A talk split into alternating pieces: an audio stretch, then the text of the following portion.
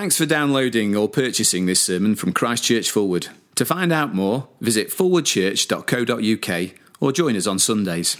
Well, thank you for coming today. I hope you find today uh, helpful as we think about this uh, subject. Um, and as we start, it's great to acknowledge, I think, that Christians have really been have got have, uh, had great misunderstandings on this whole subject, uh, kind of throughout history. Said things and done things which make Christians sound like they're anti-sex. Uh, so, uh, Yves of Chartres, who was a, a bishop from um, around 1090, he's said to have counselled Christians in this way. He said, uh, Abstain from sexual intercourse on Thursday in remembrance of Christ's rapture, on Friday in remembrance of Christ's crucifixion, on Saturday in honour of the Virgin Mary, uh, on Sundays in commemoration of Christ's resurrection, and on Mondays out of respect for departed souls. Uh, so, Yves of Chartres' uh, advice there. You could just imagine husbands, can't you, complaining to their, or the wives complaining about husbands. All you ever think about is Tuesday and Wednesday. Um, that's all you ever think about. Uh, you, you, get other people who've done things which have been uh, just, frankly, shocking. So Origen, who's a, a, theologian in the early church, castrated himself uh, because he wanted to be free from sexual temptation. Um, and even after one of the, um, the creeds was written, the Nicene Creed, which is you know, when we sometimes say the creeds at church. Uh, when, when, they wrote that, they then had um, a number of canons, a number of laws after uh, for the clergy. And the first one said this It says, If anyone out of sickness has been subjected by physicians to a surgical operation, or if he's been castrated by barbarians, let him remain among the clergy. But if anyone in sound health has castrated themselves, it behooves that such a one, if already enrolled in the clergy, should cease from his ministry and from henceforth no such person be promoted. Doesn't quite bear thinking about, really. Uh, but people in the church have thought that at times. Uh, and you see why people then are uh, uh, justified sometimes when they say Christians have been anti sex. And they try to deny that whole aspect of us. And so, what we want to try and do is be really clear what the Bible says. Because uh, that's where we're going to find out what God thinks um, on this. Uh, so we're going to try and do that through the day. So hopefully, if you keep your Bibles uh, open and check these things as we uh, go along. Now, while there is some confusion, the Bible is fairly clear in, in other ways. In the words in 1 Corinthians 6:18, Paul says to Christians, "Flee sexual immorality." It's, it's fairly clear what he means. He says in Galatians that we are not to gratify the desires of the sinful nature and he says the acts of the sinful nature are obvious. And in verse 19 he says, the acts of the sinful nature are obvious sexual immorality, debauchery, and so on. Or in Ephesians 5 3, but there must not even be a hint of sexual immorality among you. Colossians 3, put, there, put to death, therefore, whatever belongs to your earthly nature, that is, that which is opposed to God, and then he lists them sexual immorality, impurity, lust, evil desires, and greed in Thessalonians, he says, It is God's will that you should be sanctified, that you should avoid sexual immorality. And you could go on in that way. You see, as followers of Christ, we are to be those who are avoiding uh, sexual immorality. So while the church has got things wrong in the past, uh, we mustn't avoid this subject. We must try and understand what it means. And as much as the church has got it wrong, surely as we look around our world, we see uh, the mess that it's in as well. In a, a Sunday Times article a few years ago, uh, you would have read of Tom, and I quote uh, Tom was nine when he first looked at porn on the internet. At first, it was, his, was a little secret, something he did every month or so. But by the time he was 12 and away at boarding school, he was surfing porn sites on his laptop under the bed covers every night. He was 15 before he had his first sexual experiences with a girl. By that time, he had spent six years viewing porn on the internet. Almost everything he knew about sex he had learned from explicit websites. In the same article, Peter Watts, who works for Living Waters, is quoted as saying Porn informs not just young men's views of sex, but their ideas about relationships. I'm increasingly talking to men who think that porn is a model for what relationships are all about. That real women behave like the ones they see on the internet. That's a disaster, he says. Or Gail Dines has uh, recently written a book called How Porn Has Hijacked Our Sexuality. And in an interview with The Guardian, she said, I found that the earlier men use porn, the more likely they are to have trouble developing close, intimate relationships with real women. Some of these men prefer porn with, to sex with an actual human being. They are bewildered, even angry, when real women don't want or enjoy porn sex. Eh, I read an article this morning uh, by um, a lady who uh, first started looking at porn when she was 10 or 11. Uh, she had these ideas of a prince coming to rescue her, and she wanted to know what it would be like for a man to kiss her. So she, she searched as a, an innocent 10 year old um, a man kissing girl and she was exposed to porn and became addicted to that and filled with shame and grief that she had done that for so many years. So it's not just a, a problem. Or listen to the, an interview that John Mayer uh, gave. Uh, I found an extract on a blog post. Uh, Mayer talking about pornography, he says, Pornography is a new synaptic pathway. You wake up in the morning, uh, open a thumbnail page, and it leads to a Pandora's box of visuals. There have, there have probably been days when I saw 300 naked girls before I got out of bed. And so the interviewer says, But what's your point about porn and relationships? He answered, Internet pornography has absolutely changed my generation's expectations. How could you be constantly synthesizing an orgasm based on a dozen shots? You're looking at the one photo of a hundred you swear is going to be the one to finish to, and you still don't finish. 20 seconds ago, you thought that photo was the hottest thing you ever saw, but you throw it back and continue your shot hunt and continue to make yourself late for work. How does that porn not affect the psychology of having a relationship with somebody? It's got to. The interviewer asks, You seem very fond of pornography. He says, If When I watch porn, it's not hot enough. I'll make up backstories in my mind. My biggest dream is to write pornography. Playboy says, Masturbation for you is as good as sex? Absolutely, answers Mayer. I'm just going to run a film strip. I'm still masturbating. That's what you do when you're 30, 31, 32. Uh, this is my problem now. Rather than meet somebody new, I would rather go home and replay the amazing experiences I've already had. You see, this is where we are as a society being educated by sex. And if we don't uh, give expression to sex, we're told that we are somehow denying our humanity. And can I say for many of us that porn does fill the, image, the images that fill our minds? In fact, how we've looked at the world and the fact that we've looked at them regularly shapes how we see the world. You see, sex is everywhere. Uh, sex is in the open everywhere in our society. And you see just how that little bit of misunderstanding about sex has huge effects on people's. Most of the guys who will have been educated in that way, and uh, if the stats are right, one in three girls at the moment are accessing porn in the same way. You see, sex is being tainted by porn. It's one of the biggest problems in our society. Uh, and that's just one aspect. Then you've got the, the way in which children are sexualized and pushed into sexualized ways of being and acting.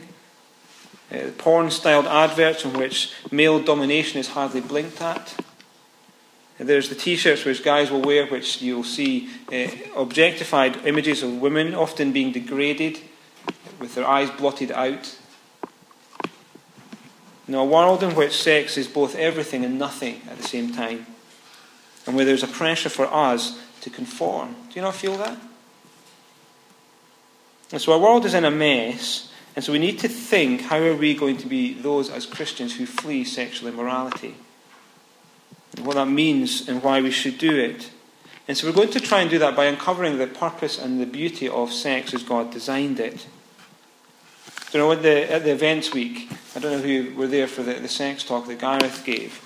Uh, one, one guy asked a question which was great. He says, Do you just believe this because God says it?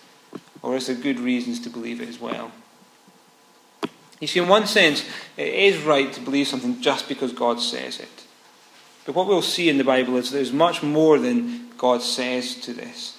God shows us the reasons and the purposes why He has made it in this way as well.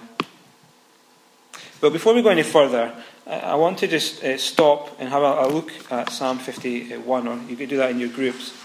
Because I guess for many of you, you'll have listened to what I've said at the beginning and think, yeah, I've failed in that way. And as we go through this morning, you may think, yeah, I failed in that way. And the problem is, you get depressed and you have feelings of guilt which overwhelm you. You realize you've not followed God's ways and standards. You've failed. you have not fled sexual immorality. Know others you have been hurt incredibly in this area by other people through their evil behaviour and their own lack of self control. And so, as we uh, come to today and to look at this subject, I want us to remember the gospel. And to remember that we don't relate to God on the basis of our performance. We relate to God on the basis of the Lord Jesus Christ, who died on the cross for us to make us whole and righteous in God's sight.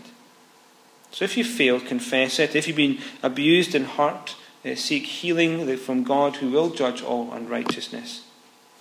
And so as we start this day, just in twos or threes, um, read Psalm 51, and there's a couple of questions uh, there. You'll see from the heading, uh, Psalm 51, Psalm 51 is actually, uh, the heading of Psalm 51 is what was there in the original. And that's not been added by um, the Bible translators. Often when you read Psalms, or when you read the Bible you get the headings, they're often just been added by translators.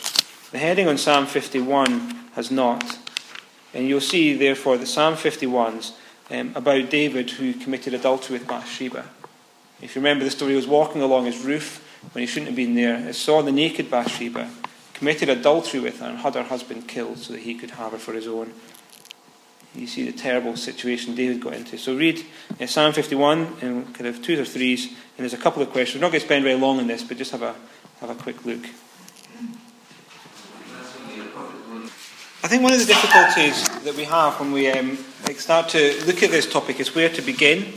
Uh, often when you, you read books, they start with actually sex itself.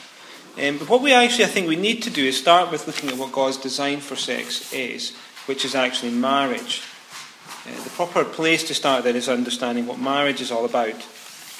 You see, in contemporary discussions of sex, marriage is never uh, mentioned, never comes into things. And yet the Bible's presentation has uh, both the perspective of sex and marriage tightly interwoven. Uh, so to get an understanding, we're going to look at Genesis uh, 1 and 2, particularly Genesis 2. Now remember in Genesis 1 that God makes humanity as the pinnacle of his creation. He makes humanity, male and female. He created them.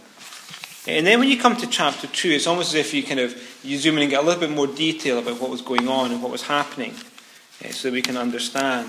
The perspective that you see in these verses is endorsed and repeated in G by Jesus, and you'll see a, couple of references uh, on your sheet, uh, where he picks up both uh, the things which we'll look at this morning, both what chapter 1 says um, and chapter 2. And so in chapter 2, verse 18, uh, you read this The Lord God said, It's not good for the man to be alone, I will make a suitable helper for him. And then when you, if you look on, and what you see is that God then brings all the, the animals to Adam. Uh, Adam looks at all the different animals. Now, that's been quite an experience for Adam. You imagine all the animals being paraded in front of you, and then him getting to um, name them all the tiger, and the buffalo, and then the ant, and then the spiders, and the platypus, and the armadillo. And all these things coming before Adam, and him naming them. Uh, exciting situation. And yet, the conclusion of it all in verse 20 is But for Adam, no suitable helper was found. Now, Adam looks at all the things in the world, and nothing that was suitable for him was found. Every creature in the world has gone past him, but nothing corresponds to him. Which, incidentally, is why bestiality is wrong. You see, but God then makes the woman for Adam. And then in verse uh, 23, you read this this is now bone of my bone flesh of my flesh, and she shall be called woman, for she was taken out of man. Now Adam declares, Here at last, after seeing everything in the world go past him, he says, Here at last is one who corresponds to me, one who fits, the one who was needed by him. The man and woman now, without resorting to uh, year 7 biology, uh, Adam realizes that this new woman fits in the way that no other animal did, in the way which no other man could have done. She is equal to him but different in such a way that she fits with him. And then it leads in verse 24 to the marriage. Now, you see the, the connection for this reason. You see at the beginning of verse 24 there. For this reason, because of verse 23, because here is the, the person who is equal but different to Adam, for this reason the marriage relationship follows. In the, these verses uh, outline explicitly the out, outline the nature of marriage, the structure of marriage, and you see three things. You see the first thing that happens. For this reason, a man will leave his father and mother. Uh, there's a, a leaving. There's a general principle here. It has to be a general principle. If you remember, uh, Adam and Eve, they're the ones who don't have parents, so they're not, uh, they're not physically leaving parents at that point. The word could be, as you talk about leaving there, an abandoning. They're abandoning one family and starting to create a new family.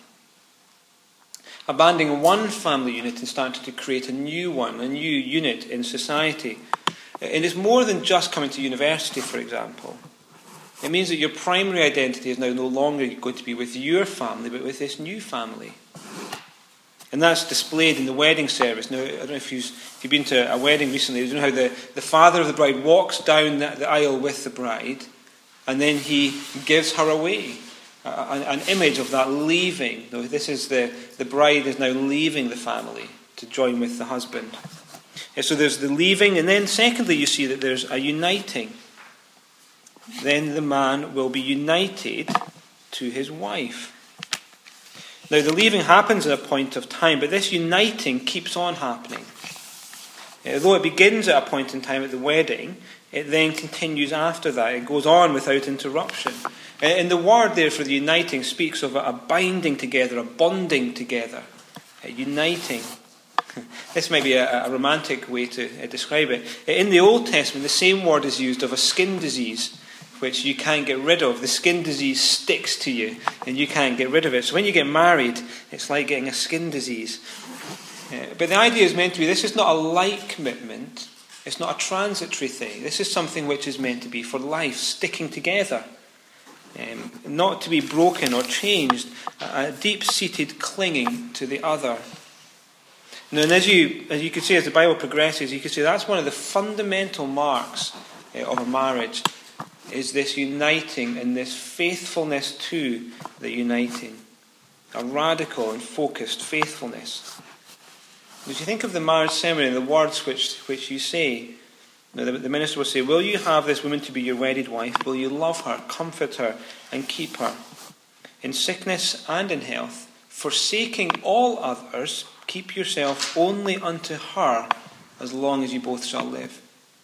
Can you see how radical the, the relationship there is?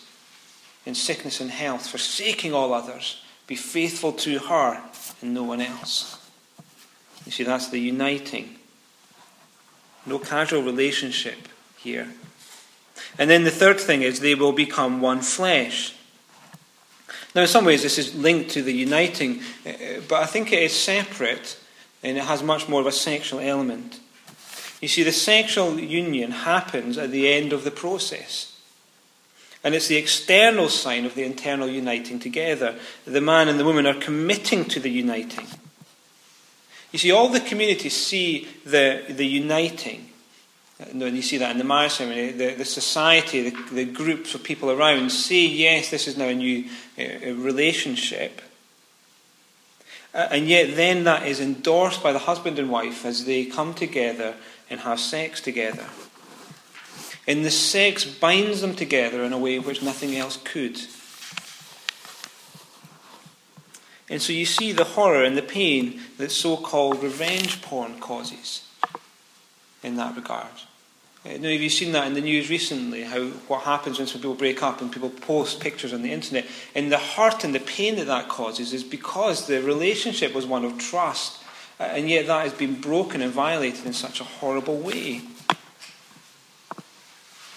You see, the, the uniting that, that sex brings brings a uniting at a really deep level, which is the, one of the why we see all those things being so terrible. And you see that this is a really important part of the marriage as well.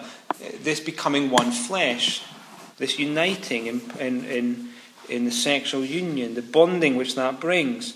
You see, marriages are not designed by God to be sexless. We'll think about this a bit more eh, in a little while, but they're meant to be full of sex. The marriage relationship is meant to be consummated. Eh, indeed, that used to be, it's been changed now with the, the same sex marriage debate, but that used to be a reason for divorce, would be an unconsummated marriage. Eh, terribly that the, the same sex law, uh, the marriage law, has taken that provision away. But you see, the consummation of the marriage is really important, and that sexual relationship is meant to continue throughout the relationship. So let's just pause and reflect. We've seen God's design for sex here. God has designed sex for marriage. And marriage has got these three elements the leaving, the uniting, and then the becoming one flesh. And the order is non negotiable. It happens in that way leaving, uniting, one flesh. It's not the other way round. And so let me just indicate a couple of uh, implications for this. The first thing to see is that marriage is public. Now, there has to be some uh, public recognition that, recognition that a, status, a change in status has occurred. Now, this is one reason why just living with somebody is not a replacement to marriage. It doesn't have that public endorsement of the marriage. It's not a public leaving and a public uniting. You may see in many ways uh, sex in the Bible involves an open change of social status. And then the sexual union happens in private between the man and the woman. And yet in our society, everything's back to front. You get together with somebody that you want to, as you decide, and you get, move in with each other. That's your private decision. And yet, on the other hand, uh, sex is everywhere in society. You see how it's kind of flipped on its head, the biblical order. So marriage is meant to be public. And secondly, also just see here the myth of compatibility. You see, there's an argument goes that sex is so important, I need to make sure that I'm going to be compatible with my uh, future partner. But you know, there is evidence to say now that those who've lived together before marriage are much more likely to get divorced. So Guy Brandon says even couples whose cohabitations progress to marriage are significantly more likely to divorce, perhaps up to 50%. And to those who think cohabitation is the same as marriage, he says, past surveys have shown that half of all cohabitations in the UK last under two years, ending in either separation or marriage, and just 4% last for 10 years. On their own terms, when they're not a prelude to marriage, cohabitations are around four times more likely to break down than marriage, about 18% in the last 10 years. You see, so from a purely secular statistic, checking the compatibility doesn't work. you might argue that you've seen cohabitations work well, and you might have said, I've seen marriages break down, I've seen wives abused. And that is entirely true, and yet it doesn't, the anecdotes doesn't mean that it makes marriage a wrong thing. You see in the very next chapter of Genesis that mankind, Adam and Eve, will reject God, they will try to become God, and what you will see is that awful sinfulness flows from that, and much of it is sexual sin if you read on in Genesis. And yet God's ways are still the best ways. Now, Christopher Ash is a, a great illustration of our, uh, the situation that we are in now. And he says, Imagine a highly ordered town in which an earthquake has hit. He says the main lines of the street are still usually the best way to travel even though we know we may encounter obstacles that ought not to be there, and indeed an apparently clear path may open up through a former building, a path that ought not to be there. Although there is disorder in the ruins, it is, disorder, it is disorder superimposed on an underlying order. It's like this with created order in our age. You see, so God's ways are still the best ways, even if there may be difficulties and if there may be other paths that open up.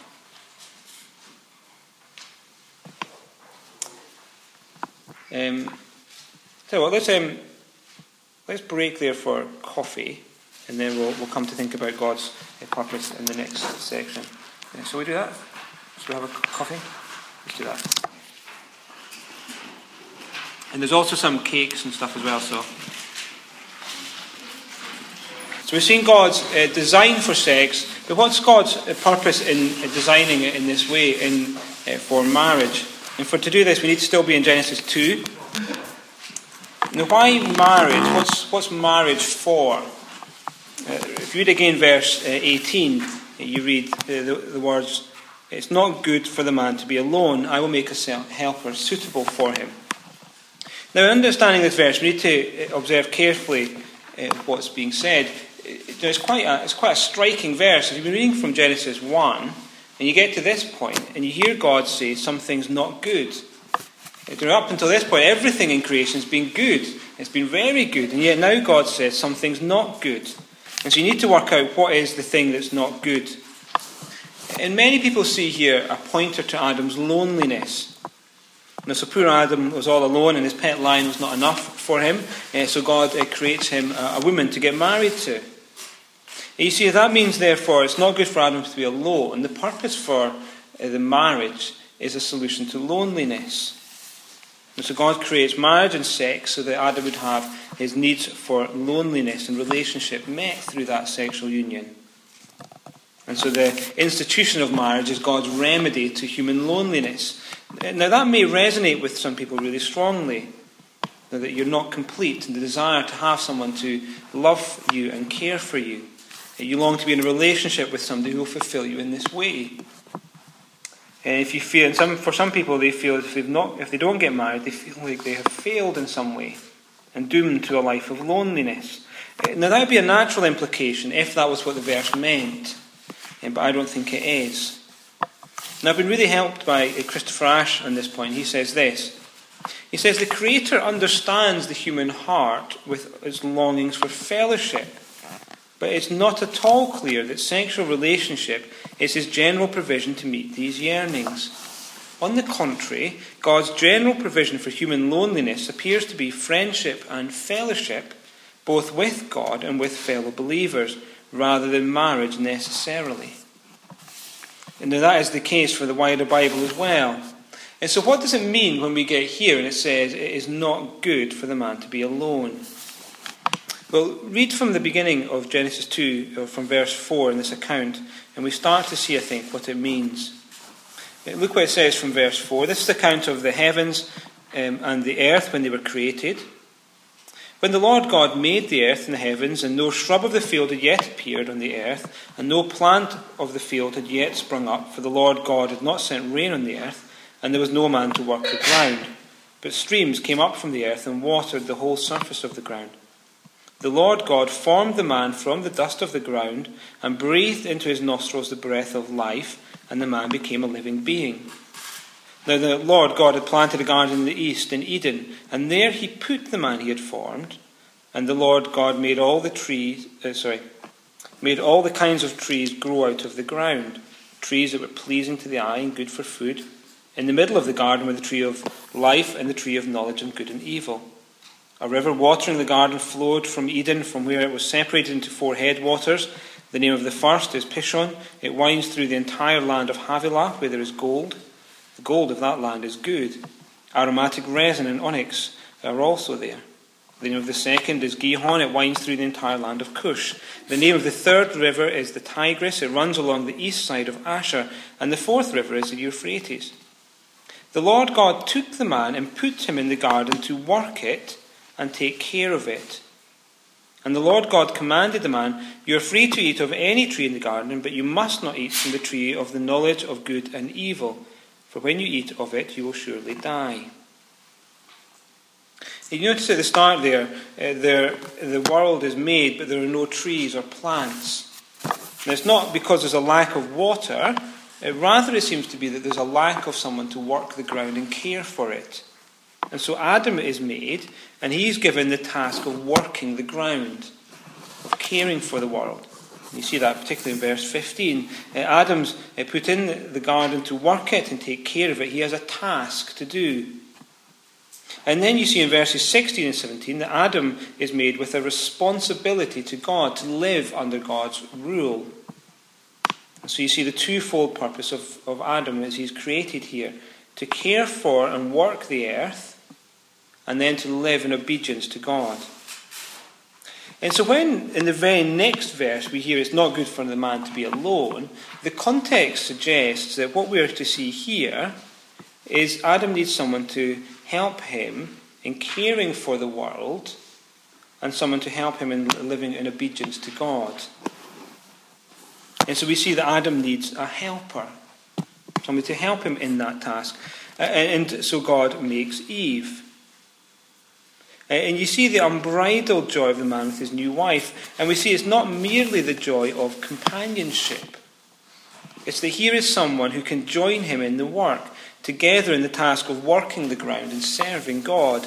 Uh, so ultimately, the purpose of marriage is to look out to achieve the purposes of God in the world together as equal but different members of that marriage.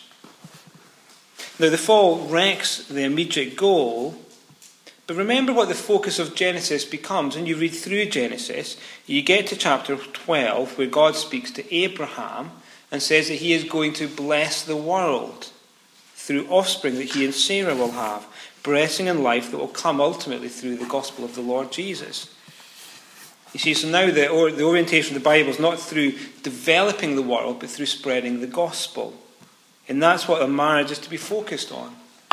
Christian marriages are to be those which are focused on working for God in the world through spreading blessing and life of the gospel. And see, so when we think about God's purpose for marriage, we must see it's not primarily to meet human needs for companionship and loneliness. That's not the primary way that God meets those needs. Well, so you've seen God's design, God's purpose. Uh, third, let's look at sex and marriage. You see, as we come to the last point, I want to think about what is the purpose of sex in a marriage. You see, I think we can think that we get married so that we can have sex, as if God created marriage to be the cage for where sex is to go into. But I want to show you that much more than that, actually created. Uh, sex is actually created for the strengthening of a marriage. The purpose of sex is for marriage. And so turn to uh, 1 Corinthians chapter 7, I think we'll see some of this. And so 1 Corinthians 7 in the New Testament, uh, we read in verses 1 to 5. Now, for the matters you wrote about, it is good for a man not to marry. So that's what the Corinthians are saying. It's good for a man not to marry, or it's good for a man not to touch a woman. Uh, then Paul answers, he says, But since there is so much immorality, each man should have his own wife, and each woman her own husband. The husband should fulfill his marital duty to his wife, and likewise the wife to her husband. The wife's body does not belong to her alone, but also to her husband. In the same way, the husband's body does not belong to him alone, but also to his wife. Do not deprive each other, except by mutual consent and for a time, so that you may devote yourselves to prayer. Then come together again, so that Satan will not tempt you because of your lack of self control. Uh, so, this is a, section in 1 Corinthians where Paul is addressing matters which they wrote to him about. Uh, and the issue here is People are saying it's good for a man not to touch a woman or not to have sex relationships uh, with a woman. And then what Paul does, he addresses people who are married. Now, each man should have his own wife and each woman his own husband. It's not saying everybody should get married at that point, but saying within the marriage, um, each man should have his own wife and each woman her own husband. Uh, the instruction is written for uh, those who are married, and it's quite striking what Paul says. In, in short, Paul says that husbands and wives should not deny each other sexually. It's quite straightforward. A marriage needs sex. That seems to be what Paul is saying here. And it's not over romanticization, this. A marriage needs to have sex. And the command to have sex in a marriage is mutual. Did you hear that as we read through? the husband and the wife are not to deny each other. So the wife's body does not belong to her alone, but also to her husband. In the same way, the husband's body does not belong to him alone, but also to his wife. You see, it's something which is a mutual thing, which they're not to deprive from each other. It's essential for a marriage. It binds the marriage together. And so rather than saying it's good for married people not to have sex, Paul says they need to have sex. Marriages are meant to be full of sex. It strengthens the relationship which helps the husband and wife achieve the many purposes which marriage has. The marriage relationship is outwardly focused on the marriage partner, and the marriage needs to have sex to maintain that. Now, Paul does, you see in verse 5, Paul does kind of grudgingly say, you can abstain for sex, but only for a time. You can't say, actually, we're going to decide not to have sex for the rest of our marriage. No, if you're married, you can't do that, Paul says. Only for a short time and only to devote, devote yourselves to prayer. And then you come back together again. You see, so sex is for marriage, and marriage is for many things. Sex is for the benefit of marriage. Okay, well, let me highlight just a couple of implications from what we've seen. There's no human need for sex. The Bible doesn't agree with the propositions that as humans we need to have sex. There's no human need for sex in the same way that a car would need fuel to function. Now, that view would say that we can't be whole or truly human without regular access to sex. We don't need to have sex to be truly human people. Here's why one writer put it sex is a drive, not a need. We need air, food, sleep, and water to exist. Sexual expression is optional. John Stott said this. He was a, a, minister down in London for many years. He died a couple of years ago. Uh, but he was uh, single throughout his life. And he said this He says, Human sexual desires can be very strong, and they're made stronger by a sex obsessed culture in which we live in the West. But we Christians must insist self control is possible. We have to learn to control our temper, our tongue, our greed, our jealousy, our pride why should it be thought impossible to control our libido?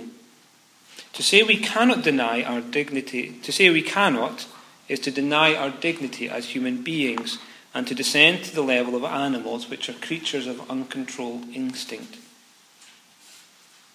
You see, we don't have a need for sex. And actually, you can make that point even more strongly by looking at the Lord Jesus. The most truly human person that ever lived, never got married and never had sex.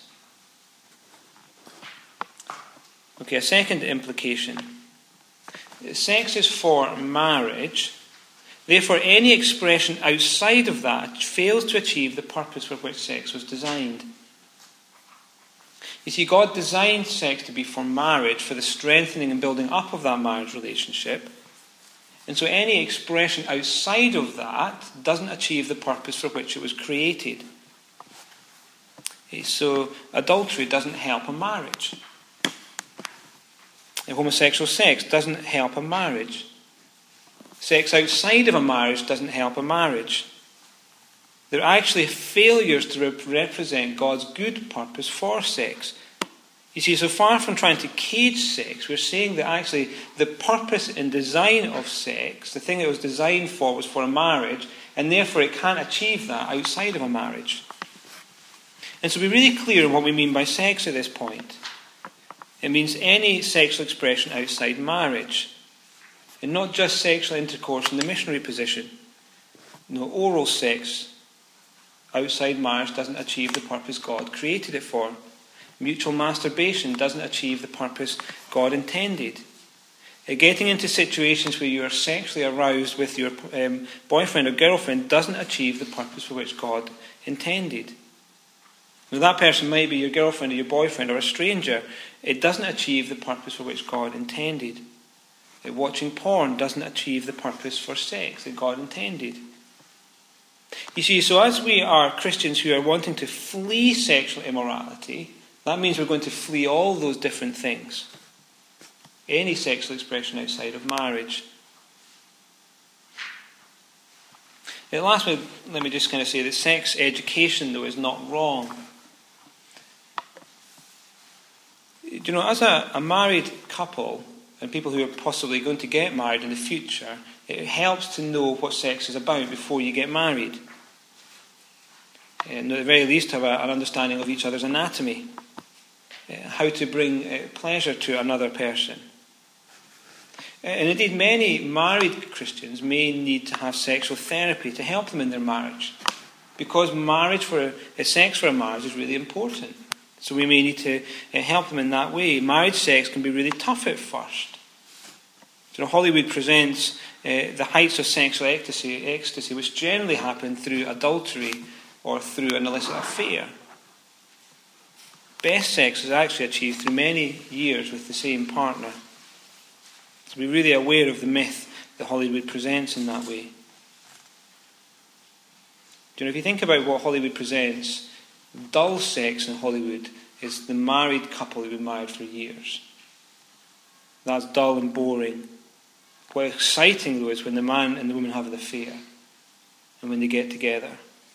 When the hero and the heroine save the day and end up in the passionate sex scene. That's where it is seen as passionate and exciting. People who've been married for years is dull and boring. That's not the reality, and we have to be really clear um, about that.